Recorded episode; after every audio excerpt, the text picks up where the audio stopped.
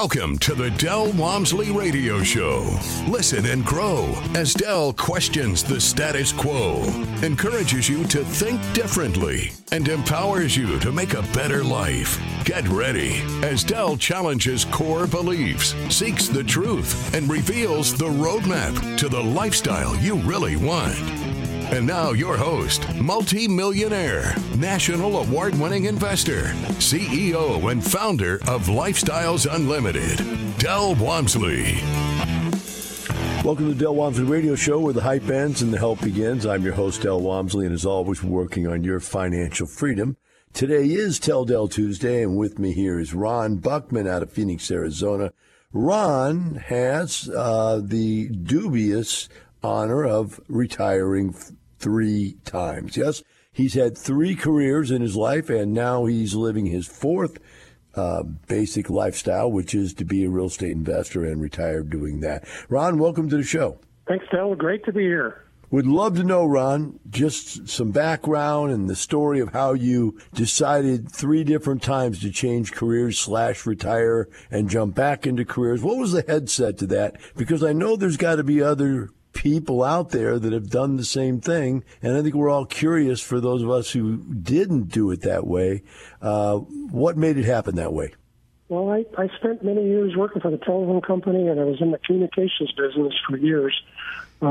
Did a number of things that related directly to that. I was consulting, and then I started three more communications companies overseas, and that I finally retired from that in 2001, so that was the end of the telecommunications business. At that time, remember, we had the dot-com deal and or the Y2K thing, so nobody was buying any more equipment, and that's the business that I was pretty much in.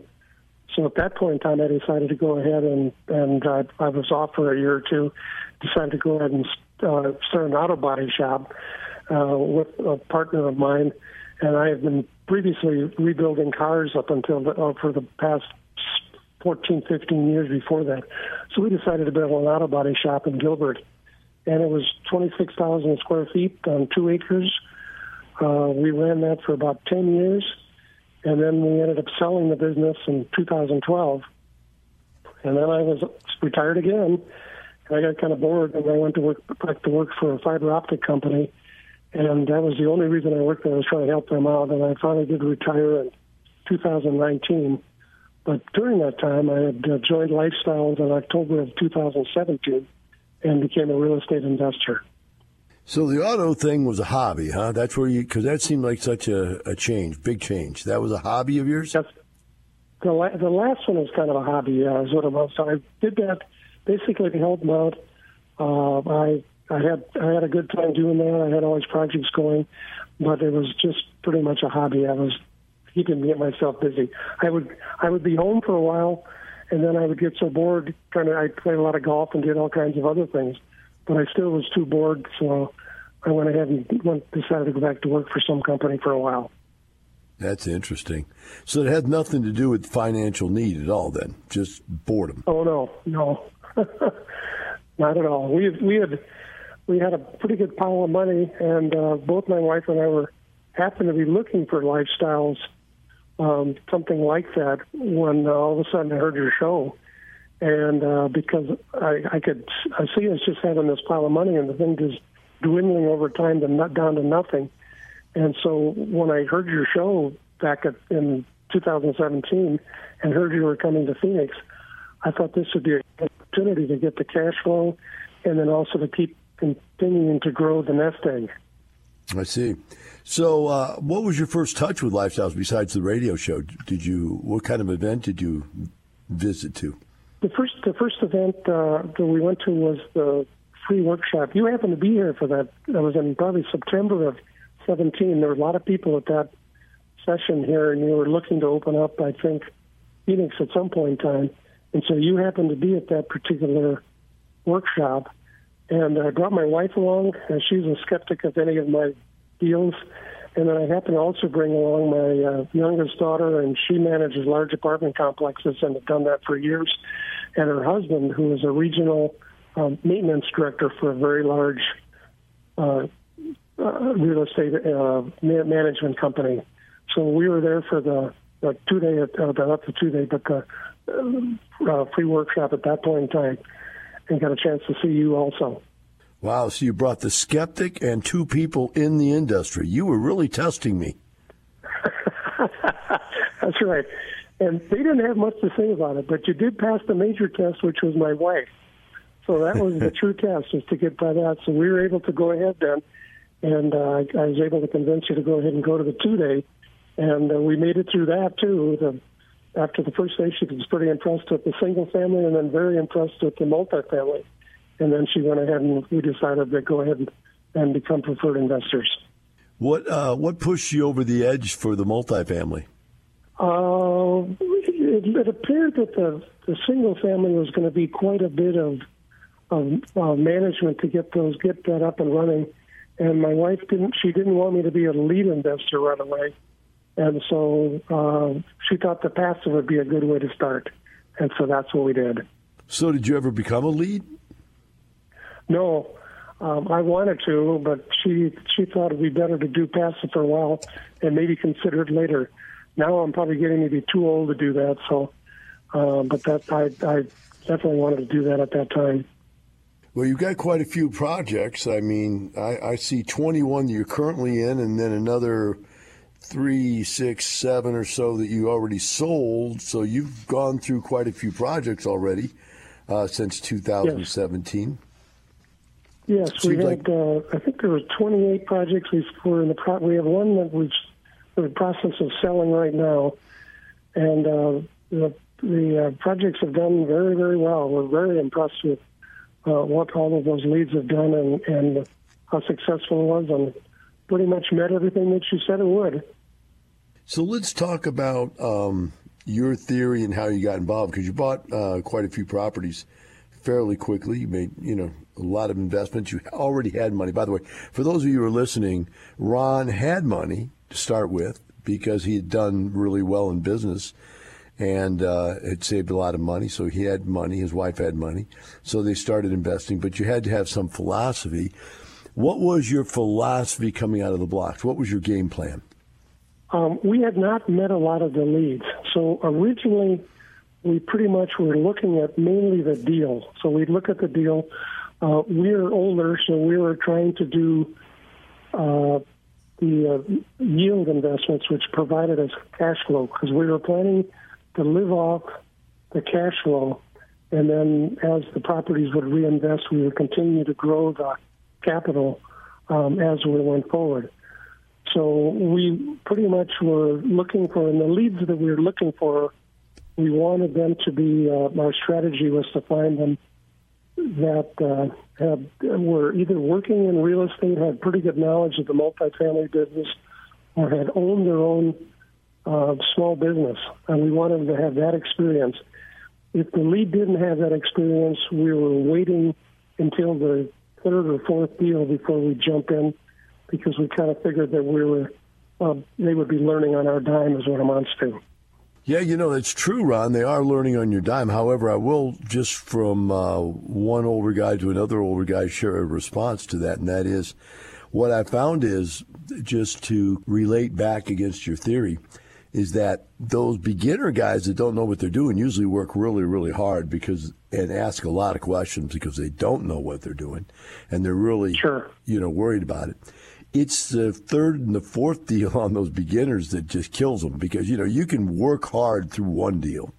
You might be able to work hard through two deals, but by the time you get two or three going at the same time, that's when your business skills really kick in. You have to know how to delegate. You have to know how to hire and fire, and it really gets a lot tougher then at that point. So, up front, I like beginners, the first deal, the second deal.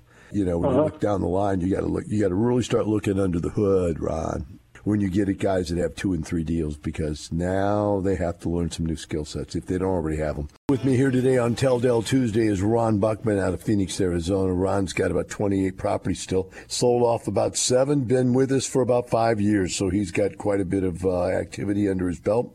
And Ron is firmly retired. This is his 4th retirement, it looks like. And he's just clicking along, him and his wife, just living the life. But before we get to that, let's talk about theory. So your plan and your theory, Ron, how did it relate to diversification? First of all, when I first started, since I didn't know that many leads, my wife and I would look at the opportunities, and then we would pretty much would do some diversification across pretty much across the country and across the leads. As time marched on and we got to meet more of the leads, we've shifted our focus a little more, and now we tend to focus more on the lead than we do on all of the opportunities. And we are currently located in, I believe, 5 states. I've got quite a few properties in Arizona. I have many more in Texas. Also have one in Kentucky. There's one that we just sold in Tennessee.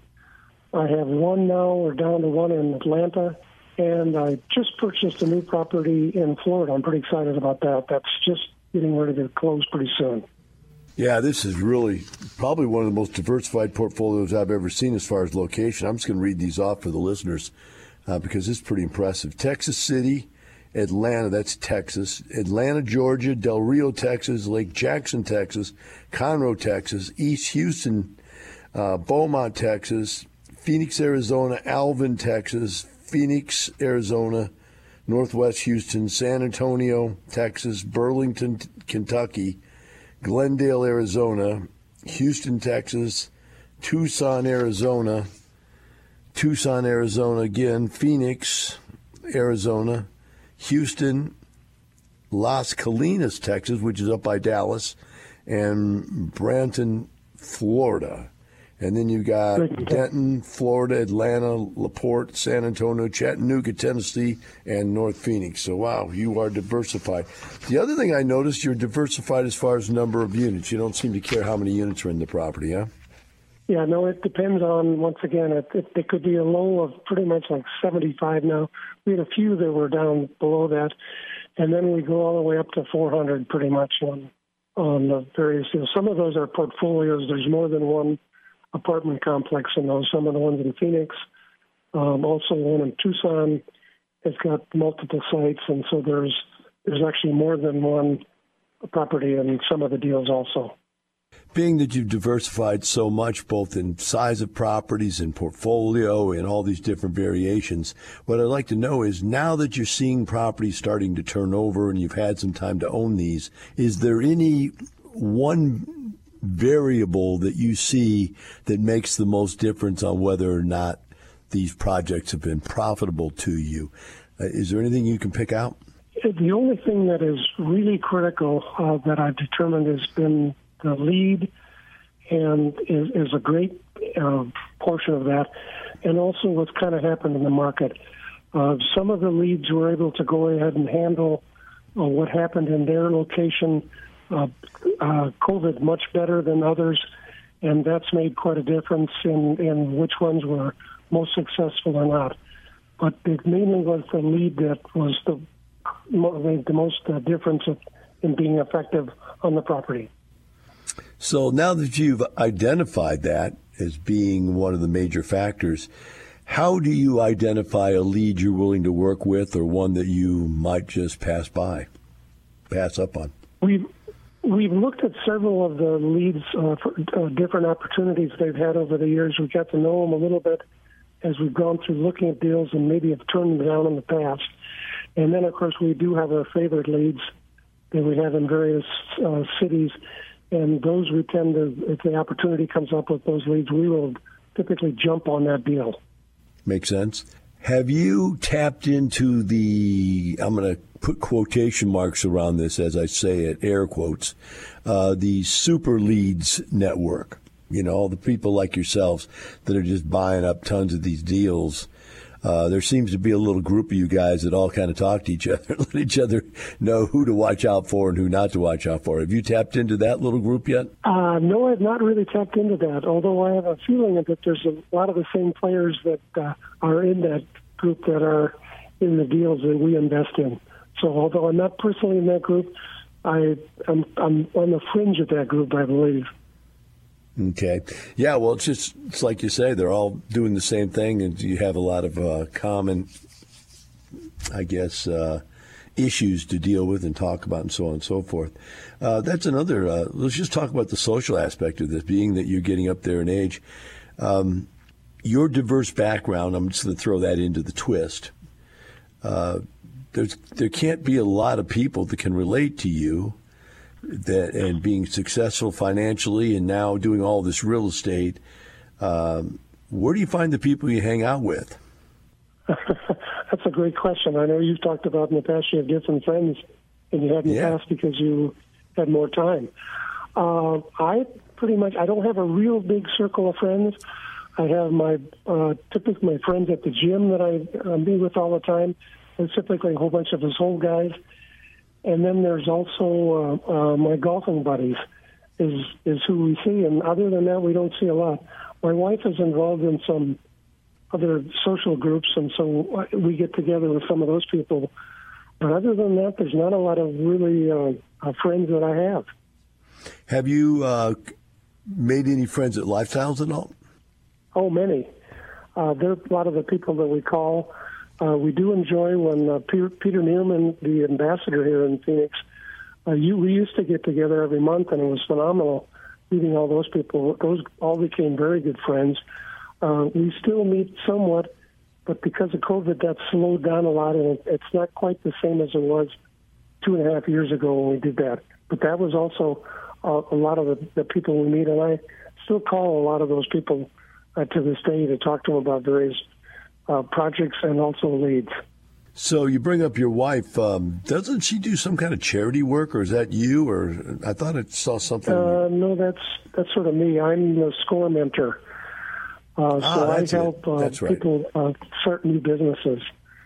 I'm also the person that takes care of all of the new volunteers that come into the SCORE organization. So I spend probably 15 hours a week doing that. Does that give you a lot of fulfillment, Ron?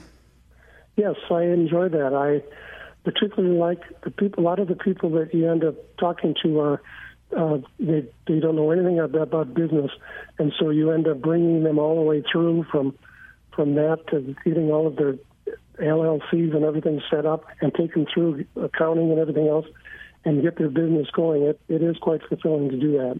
I give you that sense of give back, I assume. All right, well, we're going to take a short break. We'll be right back with Ron Buckman and the Del Walmsley Radio Show.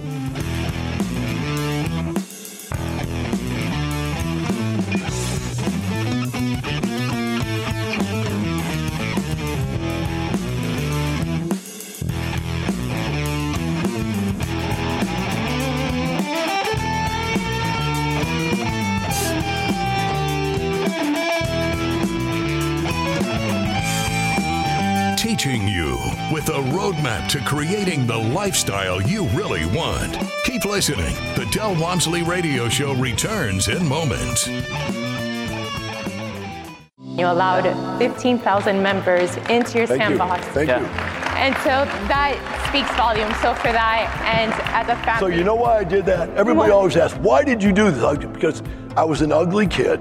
My parents used to have to put a pork chop around my neck so the dog would play with me. And so I always wanted to have friends, and I figured if I could make people rich, they might be my friend. Join Del and his successful friends. Start with the free online workshop. Register at LifestylesUnlimitedWorkshop.com. Welcome back to Del Walmsley Radio Show. With me here today on Tell Del Tuesday is Ron Buckman out of Phoenix, Arizona. Ron has quite a few projects. He still has around 28 different properties, apartments he's in, complexes, and he's sold off around 7. So done quite a few projects in the last 5 years since he joined up with us.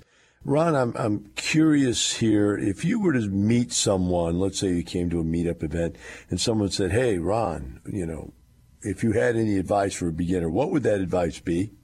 I talk to people quite a bit at the time, especially a lot of my friends at the gym. I have talked to them about lifestyles and getting into real estate, and go through, and I make a pretty good effort for them to go ahead and get into the workshop. I said, even if you got time, it just take 2 hours to go ahead and take the free workshop. You'll get some idea. And then if you can, take the 2-day to go through and learn what that is. And I just said it'll be a terrific deal for you to go ahead and do it. So I really take every opportunity I can to talk about this particular organization as it's been so successful for my wife and I. So someone that's already made the decision to get into the association, what are the, you know, the head start ideas you'd give them? Like, hey, if you're going to do this, this is what you need to be thinking or doing. I'll go through and tactfully talk about how much money they got. I want to try to figure out if they need to start with single-family homes or if they can jump right into the multifamily if they have enough money. And then I tell them how to go through and get going on the single-family homes. Talk to the Lifestyles people, and I mentioned to them that the Lifestyles real estate people already have looked at the property, have made some general determination as what's required for a renovation, and then we'll actually give them the cash flow of what they can expect to make on the property. So on a new person that doesn't have a lot of money, those are where, and I've actually talked to a few of the people on the SCORE program that were looking to expand their efforts, and so they've actually been moving down the path also toward Lifestyles. And I do that pretty much every opportunity I get.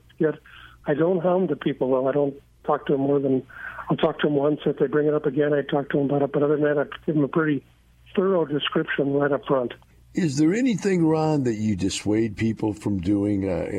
Give an example, because it's not like being negative. It's just like, you know, somebody asks you a negative question, or the basis of it is negative. You got to answer it, otherwise you're avoiding them. One of the questions I get all the time, is there any place you wouldn't invest? And I say, yes, everywhere that there's a liberal population that has made the landlord-tenant laws very one-sided, skewed towards the tenant. That's an example of a negative point of view. Is there anything you tell people to watch out for? Yes, that's one in particular that I do exactly cover. I recommend that they only invest in red states. I'm concerned that the blue state investments that you're going to end up with, rent control probably coming in those locations, and some other bizarre policy that are going to affect the rents and everything, ownership of the property. So that's one that I recommend. I can't think of any other right now, but there are, I'm sure I'll think of several more later here as to what I also warn them about doing. So what about locations here? You know, you've been all over the country. Is there any place you wouldn't go back to that you've been? No, not necessarily. We didn't do as well as I would have liked in Tennessee. We had a property in Chattanooga. It didn't do as well, but the lead wasn't located there. And I think a lot of times on a property that isn't doing as well, if the lead isn't there quite a bit of the time, it may need some additional management attention, and we didn't get that there. So I tend to look a little with a jaded eye at the leads that aren't going to be located fairly close to look at the properties or have a specific plan as to how they're going to manage that with their management company. Good point. That's a real good point. I've seen that too. You know, the guys that try to do it far away. You know, you can be far away from the investment, but not the person running the investment shouldn't be that far away from it. I want to slice this up a little bit differently here, and I'm see if I can articulate it in a way that you can follow me. There is, you go into this, Ron, with the idea you want the cash flow. I get that. That's me. I'm rule one, don't lose money, but rule two is there's got to be cash flow because I'm living off this stuff. That's where my money comes from. But rule three is you can't get rich slow. And you had mentioned earlier that, you know, you're looking for those refinance. In fact, I think it was in your talking point somewhere along the way in the back. You were saying, hey, I'm sitting here waiting for some more money to come through, and I've got a line of credit now so I can have money right when the great deals come by. But it really comes down to continue to grow your wealth, you either have to hit a refinance or you have to hit a sale. How are you looking at those now? Do you look kindly on those situations, or do you look forward to those situations where there's a big refi or there's a sale?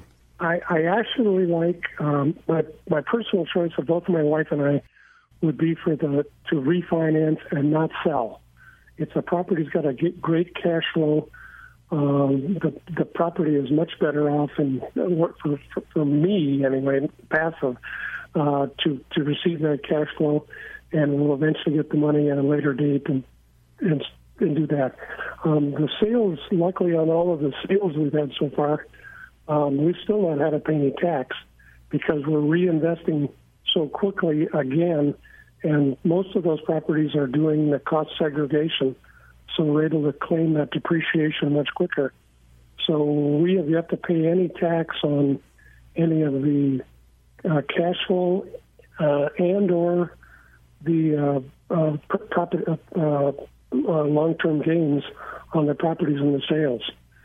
So I'm waiting to see what's going to happen this year, but I have a feeling it's going to continue down that path.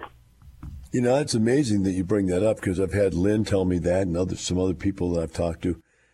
Madeline, same thing, you know, people that I know personally, and they're talking about their personal finances, that this stuff, that those tax write-offs pile up. And so that when you sell, and Scott Van Ostrin talked to me about this too, so, you know, all these tax write-offs pile up and you get this big giant pile of carry forward, and then when you have these capital gains, boom, it wipes them out. So that's a really neat thing. I like that point. Yeah, and the sell, then you have additional capital gains there, so that waters down some of that stuff. Good stuff. Because you've got there's some depreciation, then you've also got to claim that plus the other actual gain that you made, which has been huge. And so I'm just amazed so far that we haven't had to pay any taxes. I will just stick this into that same point because it all kind of falls into the same bucket, and that is, I've always liked the little investors, the beginner guys, because they pick small projects, and the small projects don't take very long to turn around. In other words, if I got to get everybody out to raise the rents, and I only have to kick 20 people out and raise the rent $100 a door to make it go up in value by 50%, a lot easier to do and quicker to do on 20 units than it is on 200 or 300 units. And so I find that those smaller projects tend to turn over quicker, and that's where you get that money back again. You get to, you know, you get that compounding effect of the money growing and growing and growing and growing. You're at the point now where you've said that in your information sheet here that you are looking to pull money out of a loan to give you timing access to the money as opposed to waiting for the next deal to come due. You want to explain that to people? Yes, we took out a what's called a HELOC of $400,000, and we just have that against our home. And what we do is if there's a lot, you know, the deals don't come in linearly, so you don't get out of one and then the next really good deal shows up. A lot of times they show up maybe 2 months before you've actually closed on the other deal. So what we're doing is we have this HELOC, and what we'll do is we'll get the money out of there. So we'll take $100,000 or $200,000 out for the property, and then we'll go ahead and take that loan out, and then we just pay it back when the other money comes through. And so it's a strategy that we don't miss anything that we really want. And so I can go all the way up to $400,000 if we want doing that. And so that's our opportunity that we don't miss the really good deal coming up because we don't have any cash at that time. Here with me today on Tell-Del Tuesday is Ron Buckman out of Phoenix, Arizona. And as you've learned today, Ron's got 28 properties involved in right now, sold 7 already. All this in the first 5 years of being a member here. Ron was very successful before he came here, had some money to invest, and was able to jump in right away. So, Ron, you've got your system down. We've looked at it. Looks like a really good system that can be perpetuated into the future. How do you see it perpetuating? What is your goals for the future for you, the wife, and so forth?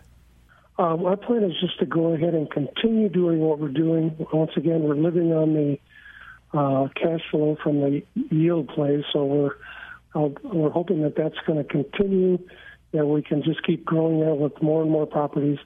And then we're going to continue to keep reinvesting in more yield properties so that we'll actually be able to raise our standard of living as the cash flow and stuff like that really kind of increases going forward, and yet the NASDAQ will continue to grow. So then we will, when we eventually die, we'll go ahead and give those properties to our 3 daughters. Gotcha.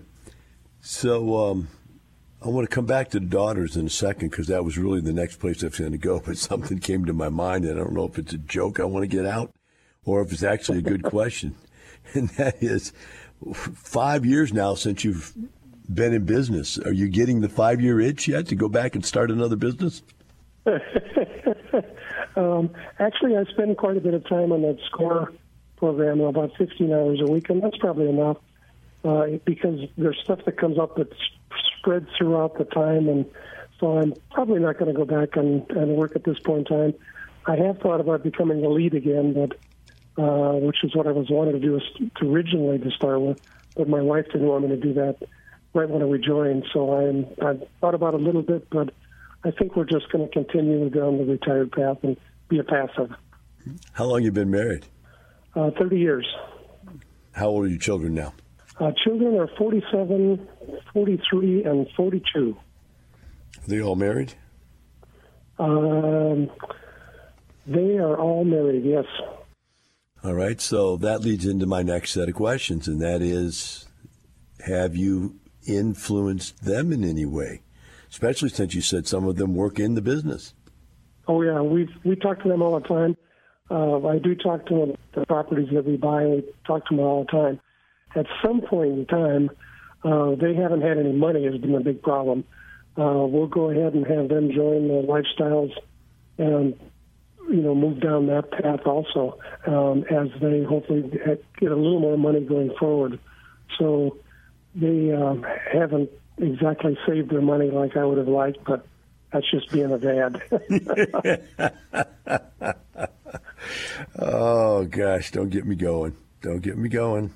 They say that apple doesn't fall far from the tree, but it can roll a long ways, Ron. That's for sure. Oh, gosh. Okay, so... I like you, started saving my money when I started working, full-time at 22. I was saving 20, 30% of my money, so... That's not a new feature that the kids today do.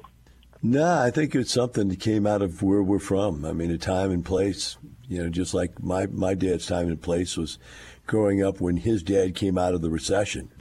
And so his dad was like, hey, if you reach for one more piece of food on the table, I'm going to hit you with the knife across the back of your knuckles. And I remember the story of you could only have one square of toilet paper. They'd hand it out. I got to go to the bathroom. Okay, here's your one square. Your parents tell you these stories. Go, come on, is that really true? And then we're sitting here now telling these people they should be saving 20, 30%. They go, I don't understand how they could be. I can't even live on what I make. In fact, I need more. So who knows? Who knows? It just keeps changing. You got this down. You figured it all out. It's working well.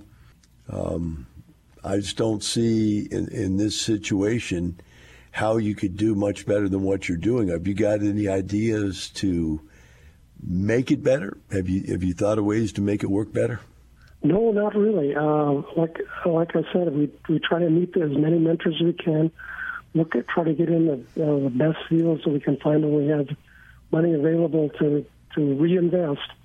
And there's really not much else that I can think that we can do.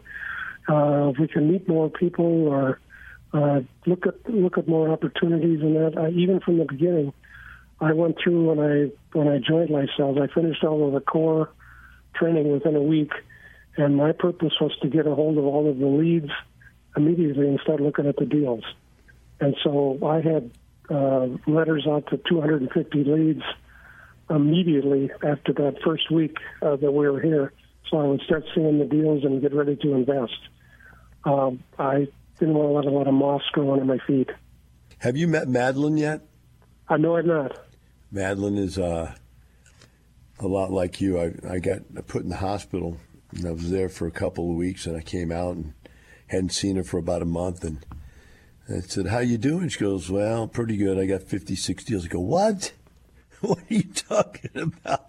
I'd gone in the hospital. She had like one or two, and I got out. She had 56. But she's now our passive mentor. And so she's a great person to get to know if you're into this kind of stuff. Okay. We appreciate you coming on the radio and sharing your story with us. Lots of people out there have stories. Everybody's a little different, and be able to hear yours is really, it's exciting for the people that are a lot like you, so I appreciate it. You bet, Del. It was great to be here. For the rest of you out there, remember this. Ron, he did it for the cash flow.